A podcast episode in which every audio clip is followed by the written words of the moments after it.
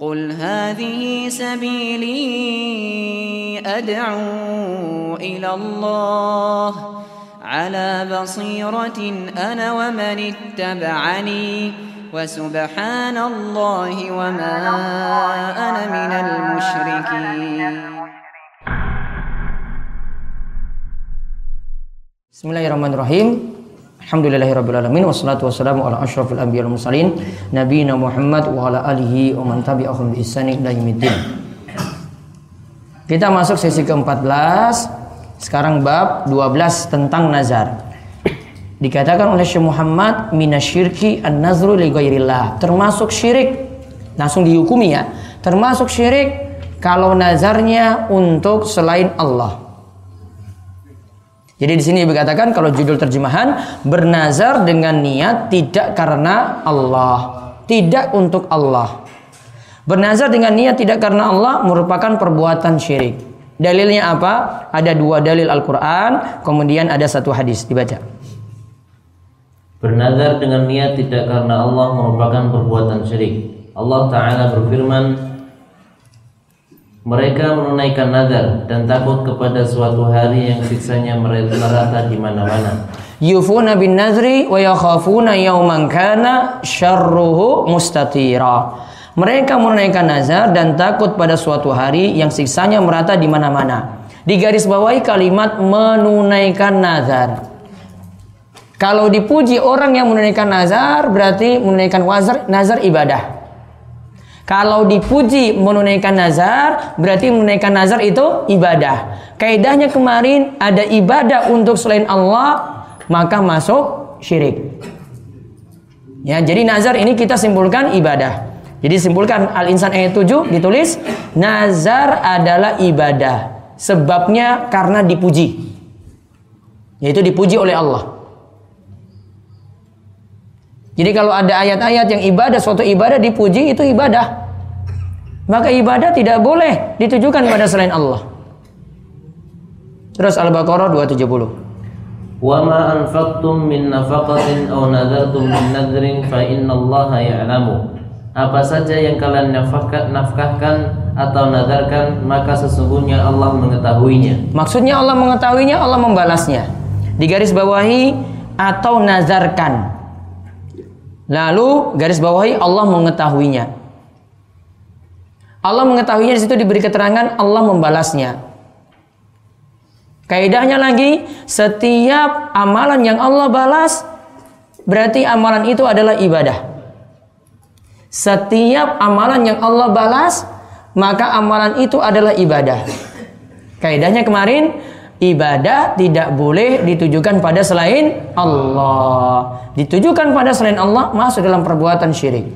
Lalu dalam Sahih Bukhari diriwayatkan dari Aisyah radhiyallahu anha dia menuturkan bahwa Rasulullah shallallahu alaihi wasallam bersabda man nadara ay Allah falyuti'hu wa man nadar wa man nadara ay Allah fala ya'sihi Barang siapa yang bernazar untuk berbuat ketaatan kepada Allah maka hendaknya dia memenuhinya Barang siapa yang bernazar untuk berbuat maksiat kepada Allah, maka janganlah dia memenuhinya.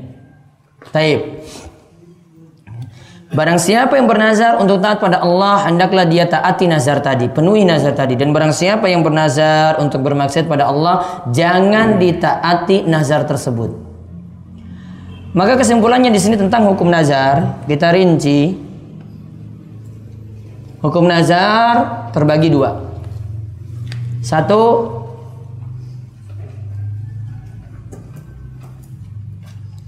Untuk mengucapkan nazar bersyarat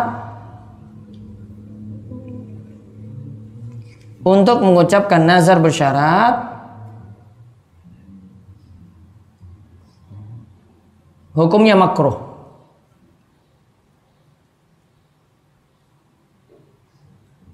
Contoh jika anak saya lulus PNS, ingat ya ada kalimat jika. Jika anak saya lulus PNS, saya akan puasa tiga hari berturut-turut. Garis bawahi kata jika situ. Itu jika itu syarat. Berarti Kalau anaknya lulus PNS, puasa nggak? Puasa. Kalau tidak lulus, tidak puasa. Ini dikatakan makruh kenapa? Keluar dari orang yang bakhil, keluar dari orang yang pelit. Kenapa dikatakan pelit? Saya mau sodako misalnya, nazarnya sodako. Saya akan nyumbang ke masjid satu juta. Kalau anak saya lulus PNS, terus kalau nggak lulus, saya nggak akan nyumbang. Pelit banget kamu ya ternyata. Itu namanya pelit, bakhil. Makanya dikatakan mak makruh untuk mengucapkan. Ingat kalimat mengucapkannya. Namun lihat yang kedua, jika nazar sudah diucapkan. Jika nazar sudah diucapkan,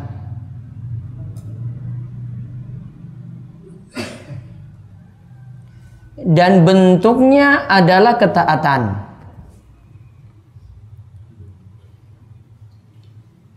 Dan bentuknya adalah ketaatan. Maka nazar wajib ditunaikan. Maka nazar wajib ditunaikan. Namun dilihat lagi sebaliknya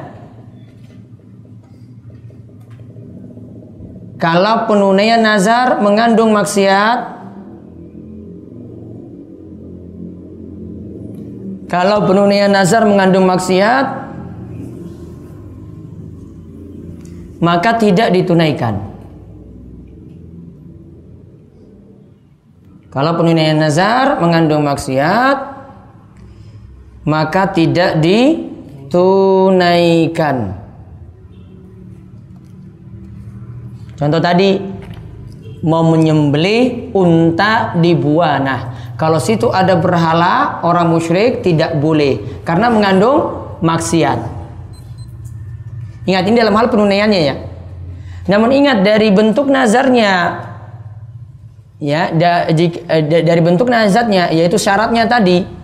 Kalau syarat yang disebutkan ini asalnya mubah dulu. Kemudian kita wajibkan untuk tunaikan penunaiannya nanti jadi wajib. Contoh tadi yang mubah yaitu jika anak saya lulus PNS. Dan ini bukan kaitannya dengan hal wajib. Jika saya rajin sholat berjamaah di masjid, subuh saya berangkat terus ke masjid, saya bernazar akan sodakoh untuk masjid satu juta. Kenapa tidak boleh nazar seperti ini? Ngapain kamu nazar untuk sesuatu yang sudah wajib? Saya akan subuh di masjid. Subuh di masjid rutin. Jika sudah rutin, saya bernazar infak untuk masjid satu juta. Itu bukan nazar. Kenapa bukan nazar? Ngapain wajibkan sesuatu yang sudah wajib? Paham kan? Ya. Ngapain wajibkan sesuatu yang sudah wajib? Atau saya akan meninggalkan selingkuhan saya. Nah, dan saya akan infak untuk masjid satu juta. Ngapain kamu nazar untuk itu? Itu sudah maksiat. Memang wajib ditinggalkan, gak usah dinazarkan. Paham ya? Jadi maksiat dan wajib nggak perlu dinazarkan.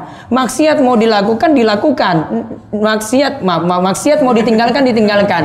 Yang ketaatan mau dilakukan dilakukan. Tidak perlu dinazarkan. Nazar kan untuk apa lagi coba lihat. Saya mau tinggalkan pacar saya. Kalau saya tinggalkan saya akan infak untuk masjid. Saya bernazar infak untuk masjid satu juta rupiah. Wah ngapain kamu tinggalkan tinggalkan saja. Ngapain nazar nazarkan? Sudah wajib kamu tinggalkan.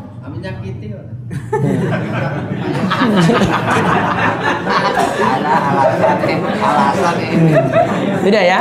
Nah sekarang kalau nazar tidak ditunaikan, maka ada kafaroh. Tulis kafaroh nazar. Kafaroh nazar. Kafaroh itu artinya tebusan.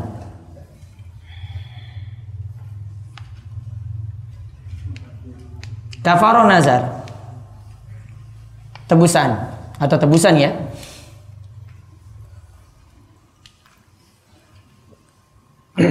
yaitu melakukan dua tahapan secara berurutan. Maksudnya lakukan yang satu, kalau satu nggak bisa, lakukan yang dua. Lakukan dua tahapan. Kalau nomor satu tidak bisa, lanjut ke nomor dua. Nomor satu, membebaskan satu orang budak. Nomor satu, membebaskan satu orang budak. Atau. Atau. Berpuasa. Eh, maaf. Tadi membebaskan satu orang budak. Memberi makan pada sepuluh orang miskin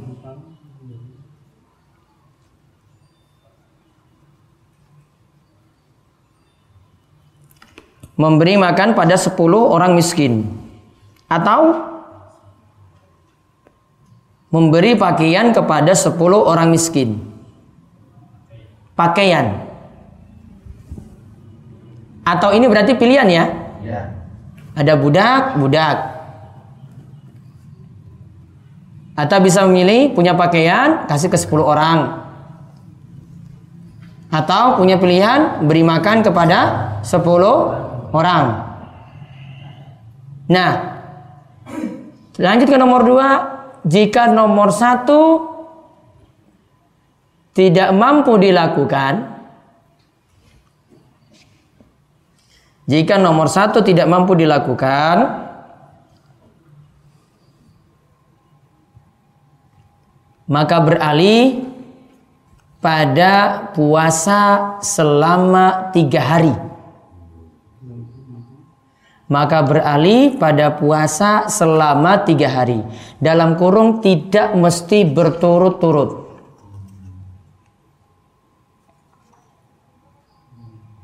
Dalam kurung tidak mesti berturut-turut. Dalilnya nanti silakan lihat di Al-Quran surat Al-Ma'idah ayat 89. Dalilnya surat Al-Ma'idah ayat 89.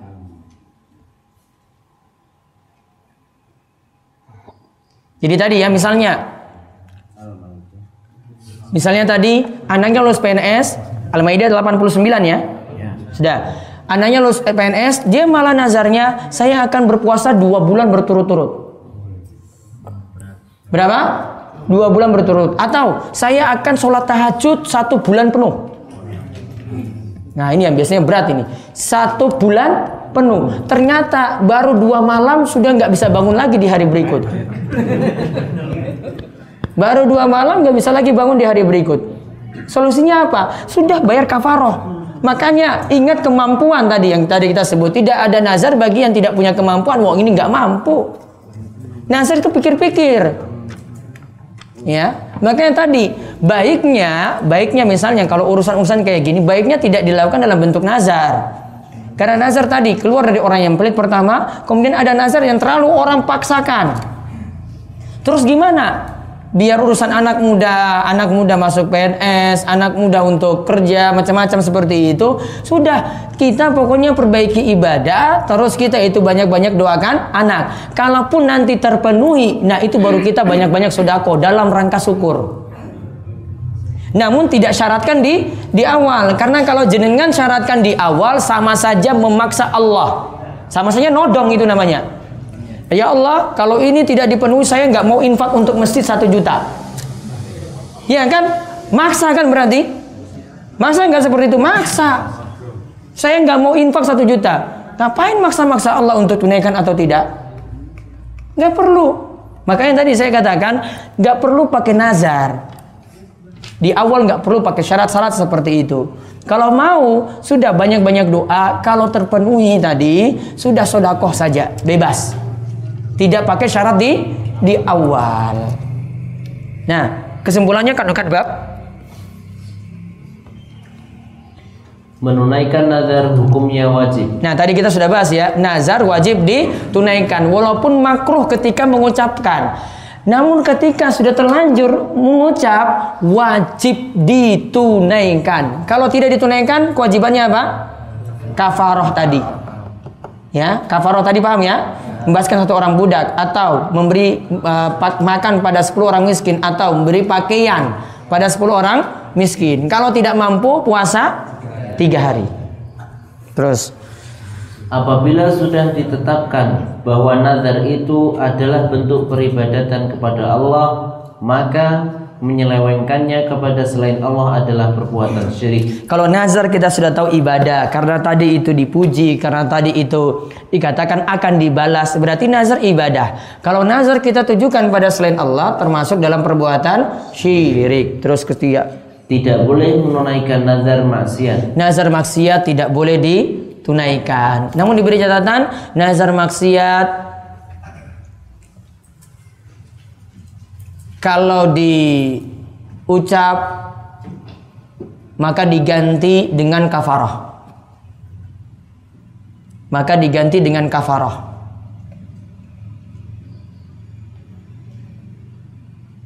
Kafarahnya sama tadi ya. Itu kafarah nazar sama dengan kafarah sumpah. Untuk yang nazar maksiat, sebagian ulama katakan tunaikan kafarah, itu lebih aman. Jadi misalnya kalau anak saya itu lulus PNS, saya akan traktir kal eh, ini, ini pemabuk ini. Saya traktir kalian itu minum. Ya, traktir kalian minum minuman keras. Ini nazar. Namun nazar maksiat yang pertama tidak boleh ditunaikan. Ya, tidak boleh tunaikan. Kemudian yang kedua, gantinya bayar kafarah. Ngapain kamu ucapkan seperti itu? Itu hukumannya. Kalau alam bisawab, istirahat dulu untuk sarapan pagi. Berakhir sesi yang ke-14. Ada satu? Iya, tanya Pak. Eh, nada itu kan mewajibkan suatu amalan yang awalnya Tidak wajib. atau atau mubah gitu. Nazar itu mewajibkan sesuatu yang awalnya hukumnya mubah, jadinya wajib. Sunnah wajib juga. Selain sunnah wajib juga, iya. Eh, lalu gini, misalnya nazar yang bukan ibadah. Kalau saya lulus, saya, Saya traktir kalian makan. enggak, enggak. Saya lulus, saya akan gundul rambut saya. Nah, nggak boleh. Itu bukan nazar juga. Kalau presiden saya pilihan saya menang, saya akan botak rambut saya. Itu bukan nazar. Itu tidak disebut nazar. Nggak perlu ditunaikan, nggak ada apa-apa. Sia-sia semuanya. Sebentar, itu nazar botak. Saya pernah tulis tuh. Atau silakan potong kuping saya. Nih, kalau jago saya kalah gitu ya. Atau gantung saya di Monas gitu. Atau saya akan jalan kaki keliling Gunung Kidul.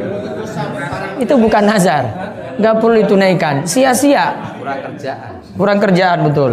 Nah ini sebentar, nazar gundul rambut karena meraih kemenangan. Nazar itu tidak dianggaplah sebagai nazar. Alasannya mayoritas ulama lebih tepat karena nazar bentuknya hanyalah ibadah. Itu bukan ibadah kan? Gundul rambut bukan ibadah. Sama juga neraktir teman juga bukan ibadah. Jadi itu juga bukan nazar. Jadi nazar untuk mengundul kepala lebih baik ditinggalkan dan hendaknya menunaikan kafaroh. Kafarohnya ada. Karena nazar seperti itu. Gitu. Iya. Berarti yang tadi potong kuping nazarnya? Berarti apa? Ganti kafaroh. Untung dia masih selamat ganti kafaroh. Hmm, Coba kalau nazarnya suruh tunaikan coba. Jika wasiat yang meninggal yang berkaitan dengan maksiat, apa harus membayar kafaroh? Tidak, tidak usah ditunaikan dan wasiat tidak seperti itu walaupun dari orang tua tidak perlu ditunaikan. Ada lagi? Mbah Royce.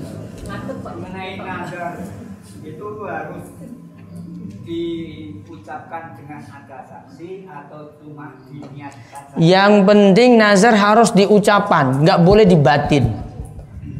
Saya bernazar kalau ini ini ini gitu.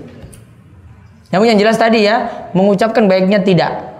Namun kalau sudah terlanjur ucap, ditunaikan. Baik, bahasa ya. suatu saat ada orang yang bernazar eh, tapi belum tahu ilmunya ini Eh, saya kalau anak saya lahir dengan selamat saya mau eh, bernazar sedekah kepada kuburan ini Oh, kalau anak saya itu lulus, saya bersodakoh ke kuburan ini. lahir dengan selamat saya bersodakoh kepada juru kunci.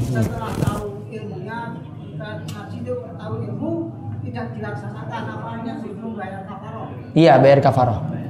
Ganti bayar kafaroh. Sampun nggih? Eh, nazar tadi bisa bernilai ibadah. Apakah kemudian nazar itu disyariatkan dalam Islam? Orang nazarlah ada perintahnya. Yang kedua, nazar itu apakah bisa merubah takdir? Ya. Yang ketiga, ada hadis tentang Ali dan keluarganya itu apakah benar itu? Kalau nazar bisa merubah takdir, walau alam tidak ada teks hadis seperti itu. Kemudian yang tadi apa? Ali? Ya kisah Ali yang anaknya sakit langsung datang. Oh ini udah hampir mati dan nazalah tiga hari itu Ah, walau alam saya nanti cek dulu riwayatnya. Terus tadi yang pertama, adakah lafaz yang menyebutkan bernazarlah? Yang ada lafaz adalah tunaikanlah nazar. Tunaikan beda dengan ketika mengucapkan. Kalau sudah terlanjur terucap, maka wajib untuk ditunaikan. Wallahu alam bisawab. Itu saja. Kita lanjut nanti setelah sarapan pagi jam 8 teng.